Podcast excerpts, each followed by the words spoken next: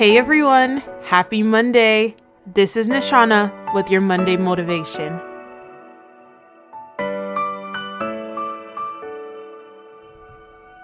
Ephesians 2, verse 10 says, God has made us what we are, and in our union with Jesus Christ, He has created us for a life of good deeds which He has already prepared for us to do.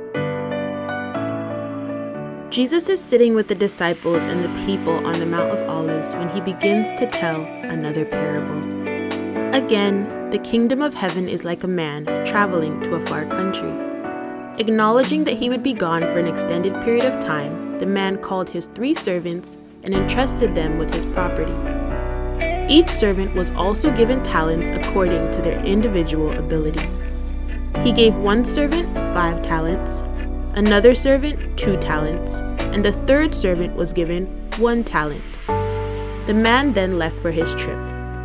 The servant who received five talents went out and invested them. Through his trade, the servant gained five more talents.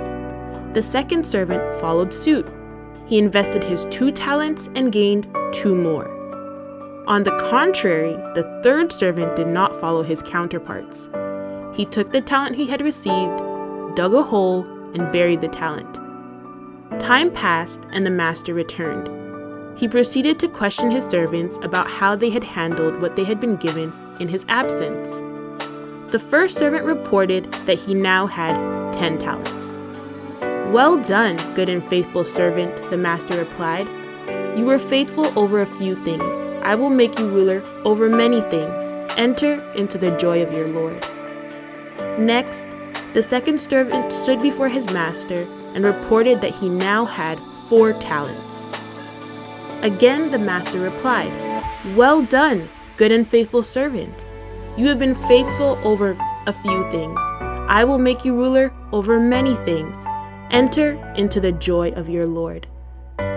Finally, the third servant stood before his master and reported that he still possessed one talent. Master, I knew you were a harsh man, the servant explained. You harvest crops you do not plant, you gather crops you do not cultivate. I was afraid that I would lose what I had been given, so I hid it in the ground. I can now return what you gave me. Furious, the master replied, You wicked and lazy servant. If you knew I harvested crops I did not plant, and gathered crops I did not cultivate, why didn't you deposit what you were given in the bank? At least I could have received what I gave you with interest. Take the money from this servant and give it to the servant who returned 10 talents. To everyone who has, more will be given, and they will have abundance. But those who do nothing with even what little they have will have their little taken away. Throw this useless servant out and into the darkness, where there will be weeping and gnashing of teeth. This story is often used to illustrate stewardship with God's money. But this parable is also an encouragement to use your gifts, abilities, and time for Jesus.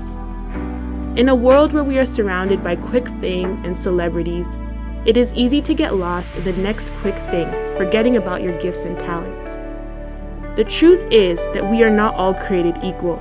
In fact, God always gives us everything we need to do what He asked us to do, and our success is a product of our work. It can be frustrating when you struggle to find your purpose, and when you do find it, it may seem significant when compared to what others are doing. Because we are not all created equal, your skills, abilities, and opportunities may be different from those around you. Don't let the fact that your tools look different deter you from working for God. Your gift may be different, but it is still significant. You can do all things through Christ who strengthens you. So get up and use your gift to God's glory.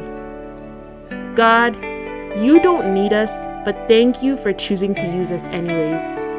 You have shown us the road to eternal happiness, so open our hearts and minds to your truth. When we are unwilling to use our gifts or feel like they are insignificant, Remind us of our why.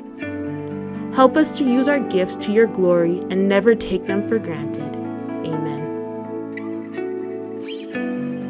This was Nishana with your Monday motivation. See you next week. Bye.